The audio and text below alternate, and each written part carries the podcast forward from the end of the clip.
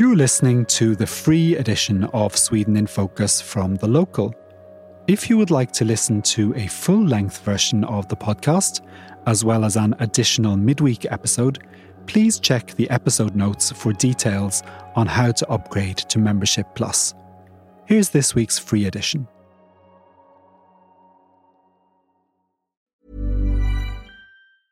Hey, it's Ryan Reynolds, and I'm here with Keith, co star of my upcoming film, If, only in theaters, May 17th. Do you want to tell people the big news? All right, I'll do it. Sign up now and you'll get unlimited for $15 a month in six months of Paramount Plus Essential Plan on us. Mintmobile.com slash switch. Upfront payment of $45 equivalent to $15 per month. Unlimited over 40 gigabytes per month. Face lower speeds. Videos at 480p. Active Mint customers by 531.24 get six months of Paramount Plus Essential Plan. Auto renews after six months. Offer ends May 31st, 2024. Separate Paramount Plus registration required. Terms and conditions apply if rated PG. I should just say that we had a few slight sound issues in the Stockholm studio. They shouldn't be too noticeable, but just good for you to be aware of as you listen to the podcast.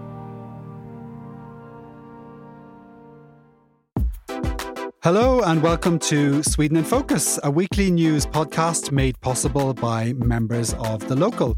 We are recording this episode on the 1st of June, and with a big NATO summit just over a month away, we'll discuss whether Sweden's stalled application might be approved in time for the big meeting in Lithuania's capital, Vilnius. We also have Sweden's National Day coming up, and we'll be talking about how readers of the local plan to celebrate. We'll also look into the student graduation tradition that will see teenagers in white caps pouring into Swedish town centres on makeshift parade floats over the next couple of weeks. We'll chat about why Swedes try to avoid making babies that will be born in the summer. And finally, we'll talk about what we know about Sweden's planned tests for permanent residency. And we might even put our panelists through their paces to give listeners a flavour of what to expect. If you want to become a member of the local and support our independent journalism, you can find a link to our latest offers in the notes. I'm your host, Paul O'Mahony, and with me today in Stockholm is James Savage, and we're joined from Malmö by Becky Waterton and Emma Löfgren. How are you all? Good. Yeah, not bad, thanks. Not bad. How are you, Paul? Thanks for asking, Emma. Uh, I'm I'm very well, thank you. I think that's the small talk out of the way, isn't it? On to the news now. And of course, the reason Sweden applied to join NATO last year was the heightened risk of Russian aggression after the full scale invasion of Ukraine. And we'll get into the latest on the status of the application in just a moment. But first, we did actually have an incursion into Swedish waters on Sunday from a suspected former Russian underwater spy. What can you tell us about this story, James? Well, this former underwater Russian spy was known as Hvaldimir. Um, and Hvaldimir is not your normal kind of spy. Hvaldimir is a whale. Okay. Uh, Hvaldimir, Hvaldimir was first discovered off the coast of Norway in 2019, um, which is when he got his name. Val, meaning whale, mm-hmm. and Vladimir, being a famous Russian name, name of the Russian president, no less.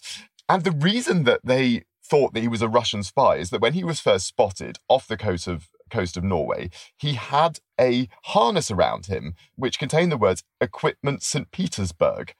And it looked like it had an attachment for attaching a camera to it. Mm. So this obviously, for good reason, made the made the Norwegians wonder what the heck this whale was. So they took the harness off him, mm. um, and you know he's been allowed to swim around the waters of Norway ever since then. And he now has made an incursion into the waters of Sweden. He's been spotted off the southwestern coast of Sweden. Now, I think it's probably unlikely that if he ever was a threat to national security, that he's I think it's unlikely he's a threat to national security now. Mm. The the strap, such as it was, has been taken off him. Um, and it seems like the most likely reason for him having come to Sweden not, was not spying, but was just that he was horny. It was mating season, and he, he, was he was after he was after a shag. and the fact that um, this harness contained the word St. Petersburg maybe suggests that it was that he had escaped from a training facility or something. So the theory was, and I don't know exactly how reliable this theory is, but uh, the theory that was put around in Norwegian media, at least, was that he may have uh, may have been part of some top secret mm. military training facility yeah. and have escaped from there. Mm. Um, but I, I, have no idea whether that's particularly credible. I mean, it sounds to me like he could have escaped from a from from a, from a water park. But it seems to be that, that certainly that was the theory going around in Norway that it was a that it was some kind of military military training or some some sort of military use that they that they'd envisaged for him. Okay. But it seems unlikely that he was spying at this stage. Okay, should we move on to the more serious matter of uh, Sweden's NATO application? And we've spoken before on the podcast about how nothing was likely to happen until after Turkey's election. Now that Turkish President Erdogan has won a runoff vote for re-election is Sweden any the wiser on when and if Turkey's parliament plans to approve Sweden's membership of the alliance? Well, not really. We haven't really heard anything from the Turks about this. Um, what we have heard is that, that the Americans and uh, the Secretary General of NATO, Jens Stoltenberg, are putting a lot of pressure on Turkey. They're saying to Erdogan and, and to their, their counterparts in, in, in, in Istanbul, they're saying, okay, you've had your election now. We need Sweden in NATO. We need to get this wrapped up when are you going to get on with it? Mm. Not really got much response, as I say, from, from from from Turkey about that. But what they have been doing is they've been raising the subject of some F-16 jets uh, that we've talked about before in this podcast right. that Turkey really wants to buy, yeah. um, and that America is now, um, you know, in the process of trying to sell mm. to to Turkey. But if you listen to what the Americans are saying, that we're seeing we're getting slightly mixed messages. Biden, on the one hand, seemed to imply in something he said that these two issues were connected, mm. but Secretary of State Antony Blinken is saying that these two things are not specifically connected. So exactly how much the, these two things are related is, is a little bit, bit obscure. But clearly, you know, that's been at least part of the discourse that that um, mm. that this is this is this is something that the Americans have on the Turks that, that they can use as as, yeah. as, as to try and get this through. So it does sound like pressure is being brought to bear. And do we have any news on, on Hungary, the other country yet to ratify? Well, sort of. The news that we have about Hungary is uh, from a slightly obscure source, but the leader of the small Christian Democrat Party, or sorry, the former leader, about 20 years ago, leader of the um, of the Christian Democrat Party in Sweden, Alf Svensson, was at a conference recently where he bumped into Viktor Orban, and uh, he. As you do. And at this conference, he sort of collared Orban and said, well, when are you going to approve Sweden's NATO application? And according to Alf Svensson, who went and blabbed to the Swedish press about this afterwards, Orban said he would do it once Turkey had approved. So implying that really, once Turkey had pushed things through, Hungary wasn't going to stand on its own and prevent Sweden from from, from joining NATO, which stands to reason. Yeah. So clearly, if Hungary was the lone standout standing out against uh, mm. against Sweden's membership of NATO, it will be put under intolerable pressure. Yeah. It feels unlikely that Orban will want to want, want to have to uh, go through that. Yeah, yeah, unusual source for that story, but a very unusual source. And you wonder, you wonder how Orban will feel about his um, the contents of his private conversation being leaked to the press. I don't, I don't know. It probably won't help anything, but it mm. probably won't do much harm either. I, I, I, love that story about Alf Svensson, the former Christian Democrat leader. It feels very Swedish pensioner to just grab a world leader by the arm and go, "Why aren't you approving Sweden? It's time for you to cut your hair and get a job, too." Thanks for those updates. We'll link to our latest stories on NATO and indeed Hvaldimir the whale in the show notes. It's Sweden's National Day on June the 6th, which is great because we get the day off. But it's also a particularly special national day in that Sweden is celebrating 500 years of independence. Becky, can you take us back to the year 1523 to explain the history behind this being a Jubilee year? Yes, I can. Sweden's National Day has been a public holiday since 2005, where it replaced Whit Monday. It was first celebrated in 1916 to honour Gustav Vasa, King Gustav Vasa, who was elected mm. on June the 6th, 1523, so 500 years ago. Um, and Gustav Vasa's election is kind of widely considered to be the formation of the country of Sweden, like modern Sweden as it is today. It marks the end of the Danish ruled Kalmar Union so I guess you could say it's Sweden's Independence Day, although it happened so long ago, I doubt many Swedes consider it a day to mark the liberation of Sweden from the Danes. I mean, nowadays, many people, including me, book the day before off if it's a Klämdag to have a four day weekend. So that's kind of one thing to keep uh, keep in mind is that your workplace will probably be quite empty at the beginning of next week if you've not got the day off before National Day. Um, maybe I'll celebrate by nipping over to Denmark and reminding them of our independence. Although I doubt they remember it either. This year is also 50 years since Sweden's current king, Carl Gustav, ascended to the throne. So it is a double jubilee 500 years since Gustav Vasa and 50 years since Carl Gustav. So that's quite cool. I was listening back to the episode we recorded this time last year to hear what we said about National Day. And we talked about things like how National Day only became a public holiday a few years ago, that it's a day for citizenship ceremonies. And Becky, you talked about the fact that it's a lot more low key than, say, May the 17th in Norway. So in Sweden, there aren't big National Day parades, but there is a lot of meeting up with friends, maybe for a barbecue and a few beers. So it's relatively sedate, whereas Midsummer, a couple of weeks later, can probably stake a claim to be the de facto national holiday. But we were interested to find out how readers of the local are marking the day on the 6th of June. So we asked that question on our Facebook page. What kind of responses did we get, Becky? Well, like you said, there's quite a lot of people that would be said they would be celebrating getting Swedish citizenship, so they'd be attending some sort of ceremony organised by their by their city or by their council. One person said they'd be changing their profile picture to the famous poster Skända flaggan, which is a poster of a burning Swedish flag with the word kuken or cock written on it. Folkuniversitetet in Gothenburg, who run Swedish courses, said they would be giving their students the day off to celebrate in Slottsskogen. Although I think they would have got the day off anyway because it's a public holiday, presumably. But it's still a nice idea. And there was also one person who said they should be singing at Fredriksdal Museum in Helsingborg. But other than that, I think most people were just looking forward to a day off and a lion. Another thing we were talking about this time last year was Swedengate. Do you remember that? Why don't Swedes feed their children's friends? Uh, it was funny to listen back to it, I have to say, and we'll link to it in the notes. Emma, you weren't here to defend your compatriots' honour, uh, but you're here now, and we'd love it if you could tell us a bit about something else we covered in that episode, namely the annual student graduation tradition. It's I think especially interesting to get your perspective on this as someone who's actually been there and done that. So, can you talk us through a Swedish school graduation day? I'm sure it varies a bit from school to school, but usually what happens is that the day actually starts before the official school day starts with an informal champagne breakfast in a park which is exactly what it sounds like. The the graduating students just gather and drink champagne or generic bubbles anyway. Do they also have breakfast or is champagne their breakfast? Yeah, that's the breakfast. Okay. It's a liquid breakfast. it's a champagne breakfast.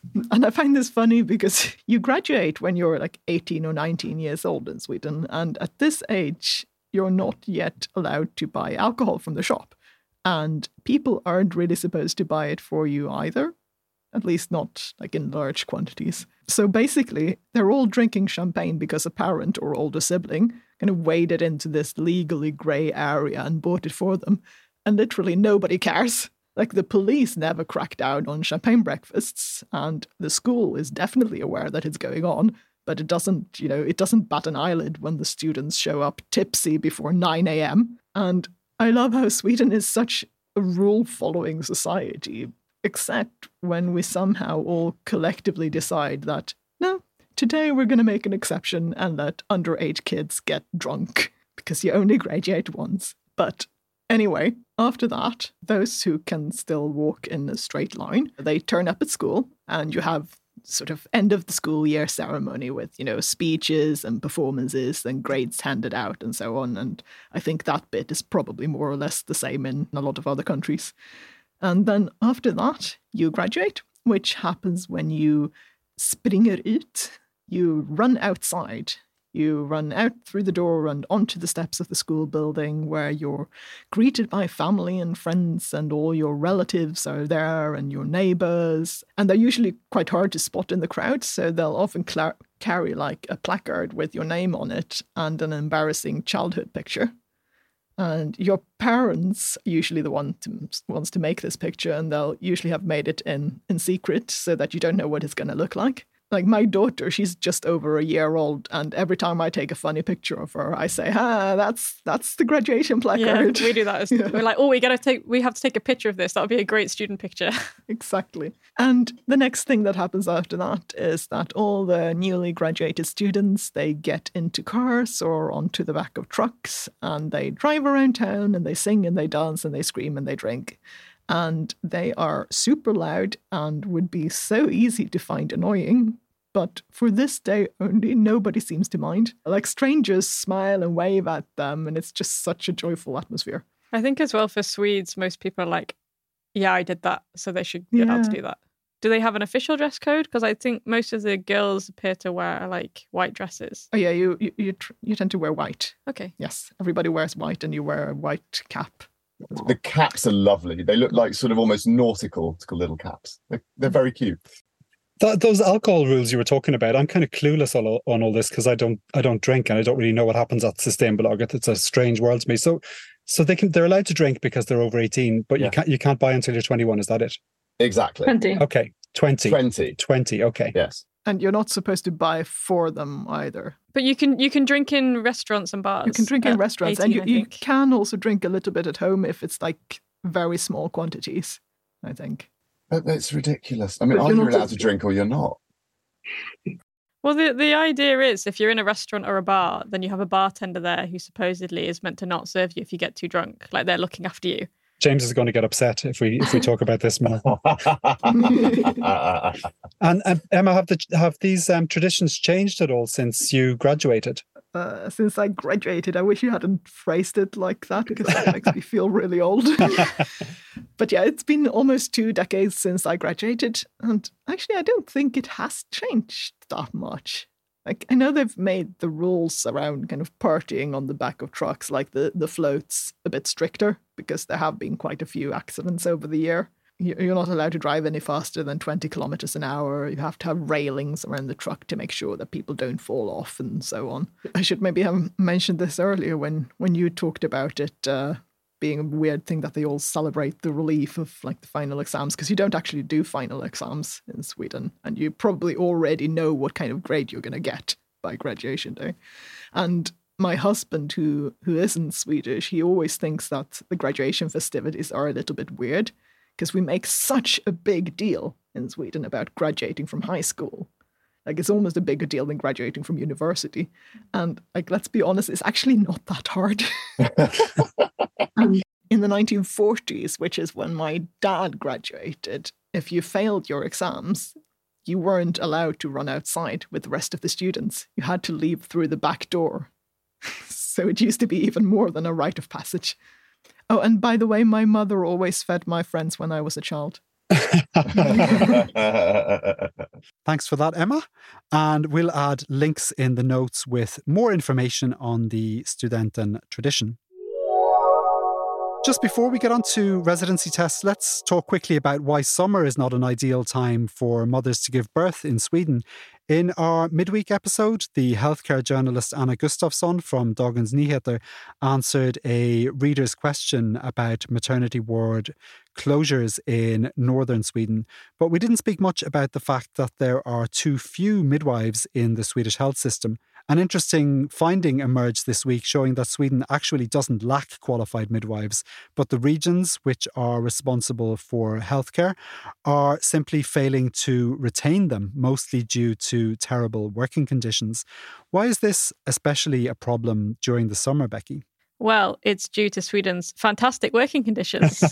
Not really, but kind of. So, all workers in Sweden are legally entitled to four consecutive weeks of holiday during the summer months, and healthcare workers are no exception. So, your workplace can ask you to move a week of holiday or move it to a time that suits them better. They can't tell you to take it in like December, but they can ask you to move it around to some other point in summer. And lots of maternity wards have done this. Some of them have offered as much as 25,000 krona for moving a week of holiday. Um, now, I have already booked my holiday off, but I just want to make it clear in this podcast that if if you really do need me to work one of those weeks, I would happily accept twenty five thousand krona for for moving that. Just shooting my shot here. Anyway, um, I'm not listening. He's literally And- not. He's on his phone at the moment. anyway, this coupled with the fact that for some reason more babies are born in Sweden in summer, I guess there's not much else to do in Sweden in autumn, means that maternity wards have their busiest period right at the time where they have the least staff. So it's not ideal, really. Thanks for that, Becky. And you wrote a very helpful article this week detailing the situation this summer in each of Sweden's regions. And we'll put that in the notes for anyone who wants to find out. Hey, it's Ryan Reynolds, and I'm here with Keith, co star of my upcoming film, If, only in theaters, May 17th. Do you want to tell people the big news? All right, I'll do it. Sign up now and you'll get unlimited for $15 a month in six months of Paramount Plus Essential Plan on us. Mintmobile.com slash switch. Upfront payment of $45 equivalent to $15 per month. Unlimited over 40 gigabytes per month. Face lower speeds. Videos at 480p. Active Mint customers by 531.24 get six months of Paramount Plus Essential Plan. Auto renews after six months. Offer ends May 31st, 2024. Separate Paramount Plus registration required. Terms and conditions apply if rated PG. I'm Sandra, and I'm just the professional your small business was looking for. But you didn't hire me because you didn't use LinkedIn jobs. LinkedIn has professionals you can't find anywhere else, including those who aren't actively looking for a new job but might be open to the perfect role, like me. In a given month, over 70% of LinkedIn users don't visit other leading job sites. So if you're not looking on LinkedIn, you'll miss out on great candidates like Sandra. Start hiring professionals like a professional. Post your free job on linkedin.com/people today. More. Let's talk now about tests for permanent residency after an inquiry tasked with investigating how best to implement language and society tests presented its findings this week. Now, this is just a proposal for now, but given how many parties want it to happen, it is likely to make it into the law books with a tentative start date of 2027. This will affect non EU residents of Sweden, but it won't apply retroactively. So if you already have permanent residency by the time this comes into force, you won't have to take the tests. James, what does the proposal say about the tests themselves? Uh, how much Swedish will applicants need to know, and how much knowledge of Swedish society will they need to have? Right, well, there'll be two tests one in language and one in knowledge of society. The test will be digital, um, they will be in Swedish, they will consist in sort of one answer questions, and each module will consist of two parts, each lasting 50 minutes. So, you know, quite Mm. hefty tests. But your Swedish won't have to be that good. Mm. Um, the plan is for, uh, is for them to test you up to the equivalent of SFI level C or A2 on the Common European Standard, Mm. which is classified as a basic level of Swedish.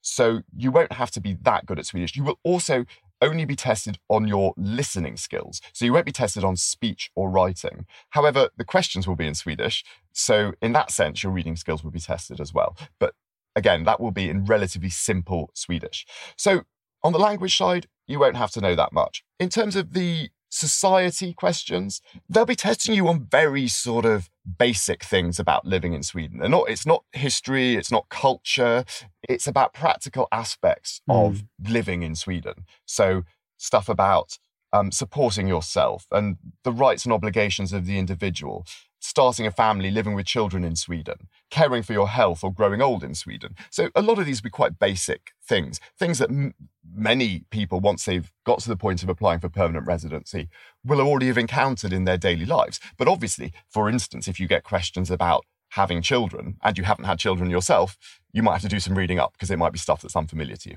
What's the reaction been like to this news from readers of the local, Emma? The reaction to this news and also kind of the reactions when we've written about similar news in the past is perhaps surprisingly positive. Some people do criticize the kind of spirit in which these tests are proposed because they come at a time when Sweden is making life harder for a lot of immigrants in general. But quite a lot of readers seem to feel that, well, actually, asking people to learn the language and learn about society if they plan to live in a country permanently is maybe not unreasonable and could even help integration.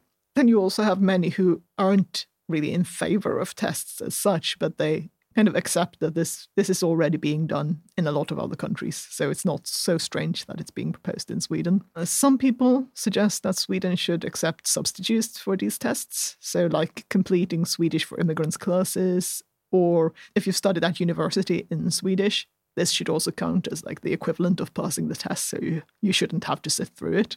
The main thing that readers say is that if we want to do this, then the quality of SFI, Swedish for Immigrants classes, really needs to improve because although these classes are free, their quality varies like wildly and it's often quite low. I will read out one Facebook comment for you from a reader called Alina, which I thought was pretty representative of what a lot of people said and captures some of the criticism. And she says, I understand the idea. It's used in other countries too, and as long as it is well implemented, it can work. On the other hand, SFI is practically the only way to learn Swedish, which in turn is the most important factor in finding a job and integrating in society. So for me, writes Alina, the question is rather if the government wants to start using these tests, how much is the Swedish state then willing to invest in increasing the quality of SFI classes on a national level Mm. so that immigrants would actually have a chance to pass the language test required for receiving permanent residency or citizenship? It's worth remembering that many countries don't offer free language classes at all. Mm. I mean, there's there's another argument to say that you know if you don't think the classes are good enough and you've made the decision to come to Sweden, there are reasonably priced private classes out there. So it's a choice you have to make. I think one thing I found interesting reading the proposal is so it's it's 438 pages. You know, it's really thought through. They've considered a lot of different things in this proposal. They haven't just gone like, oh, I guess we'll do listening, and I guess it'll be this long and whatever. And something I thought was really interesting is that they'd really tried to make sure that it wouldn't discriminate any kind of group in any particular way. So they they considered having the the civics test, the society test, in multiple different languages, but then they said we can't translate it into everybody's native language, and then that would discriminate against the people that don't speak, that don't have one of the languages as their native language that we translate it into.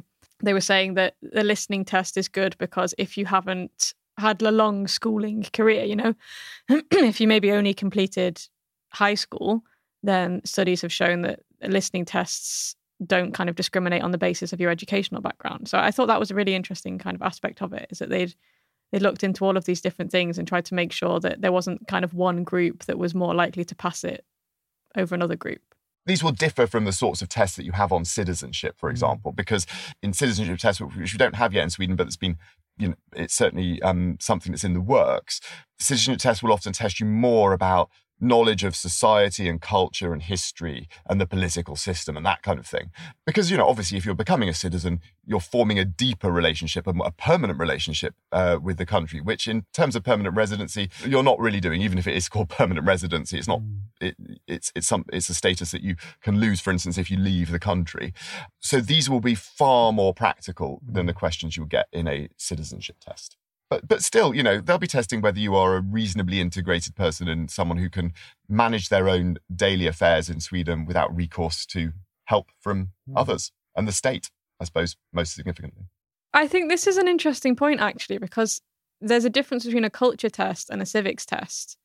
Like this isn't going to ask you about kind of obscure aspects of Swedish history. It's going to ask you like I mean, I don't know, Paul's probably looked into it more than we have, but it's going to ask you like presumably how do you contact a doctor?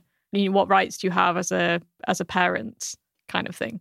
It's really about like living in Sweden, the actual kind of what are your rights, what are your responsibilities, what do we expect from you? Not like can you name every Swedish monarch for the past 300 years? If you're on paternity leave, what do you drink? Juice, tea, or latte? Or a champagne breakfast? yeah, I was going to say.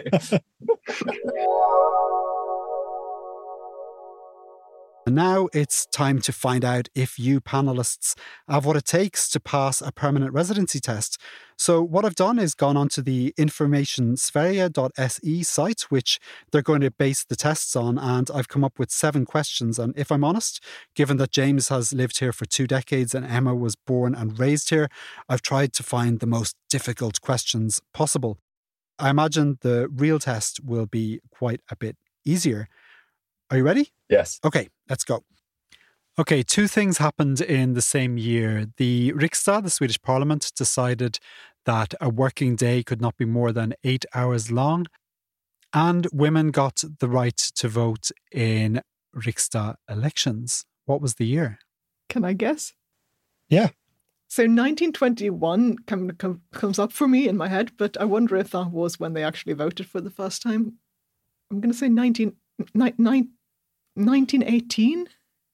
I thought It's- like 1890. I thought like around there. Say say what you were about to say, Becky. Say the second one you were about to say.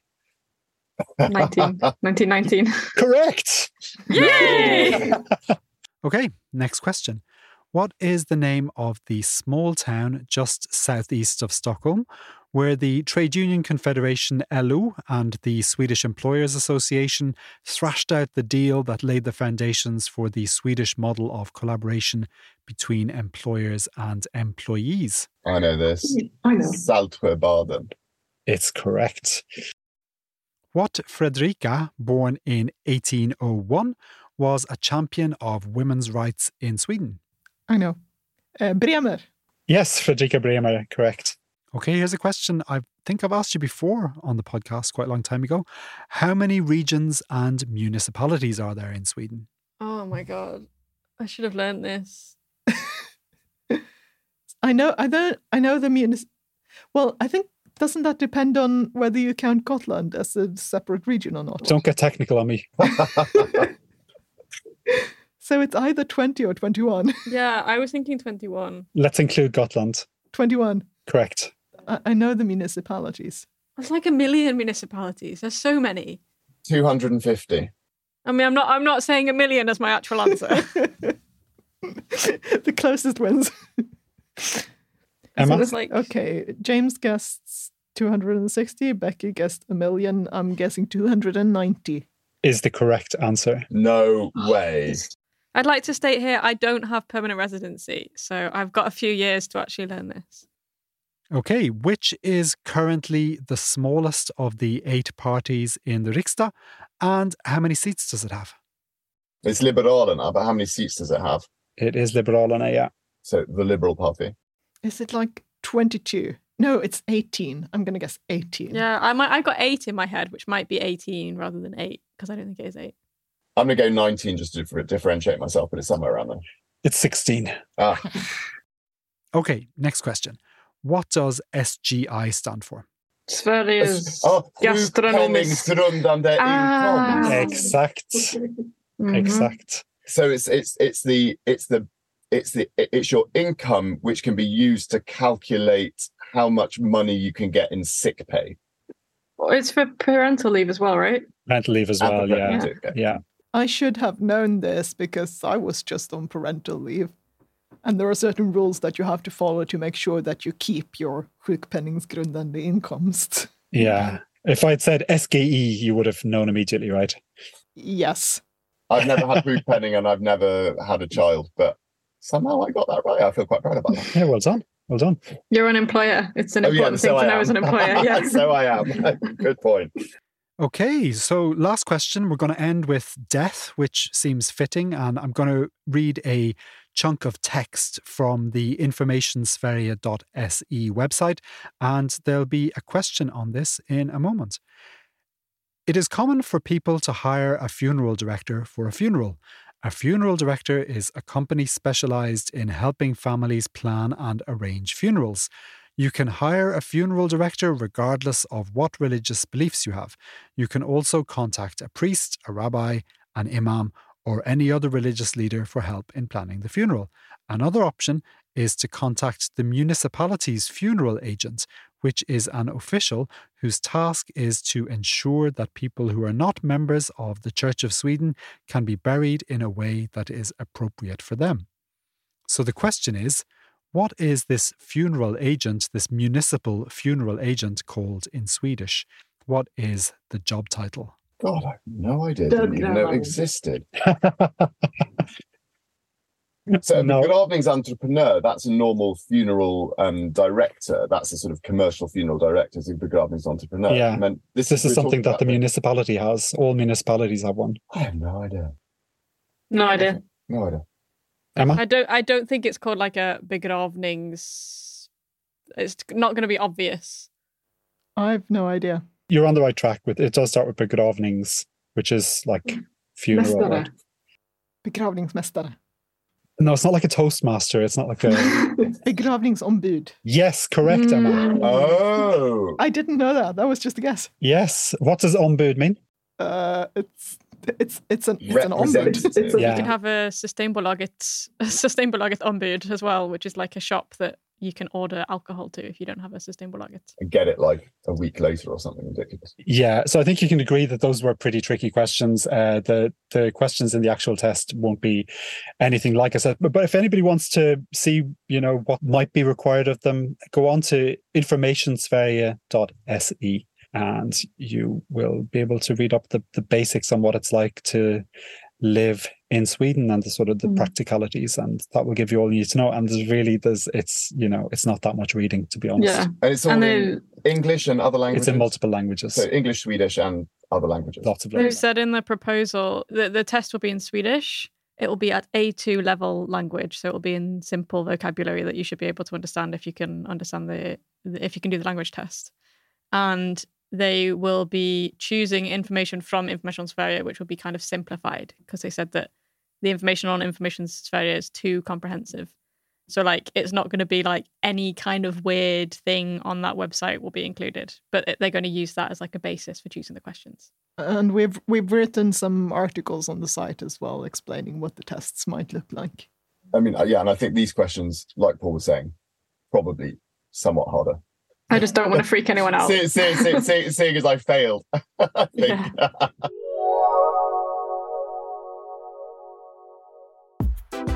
That's all for this week. Do please give us a review or a rating wherever you listen, or why not tell a friend who you think might enjoy the podcast? Thank you for listening.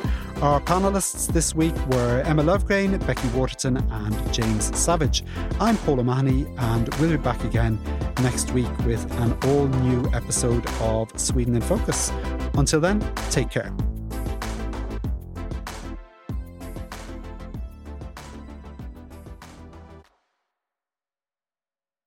That's all for this week's free edition of Sweden in Focus. If you'd like to hear a full length version of the podcast each week, as well as an additional midweek episode with more interviews and analysis, please upgrade to Membership Plus. Make sure to check the episode notes for details on how to upgrade. Sweden in Focus is a podcast by the local Europe. Our sound engineer is Rhys Edwards. The publisher is James Savage.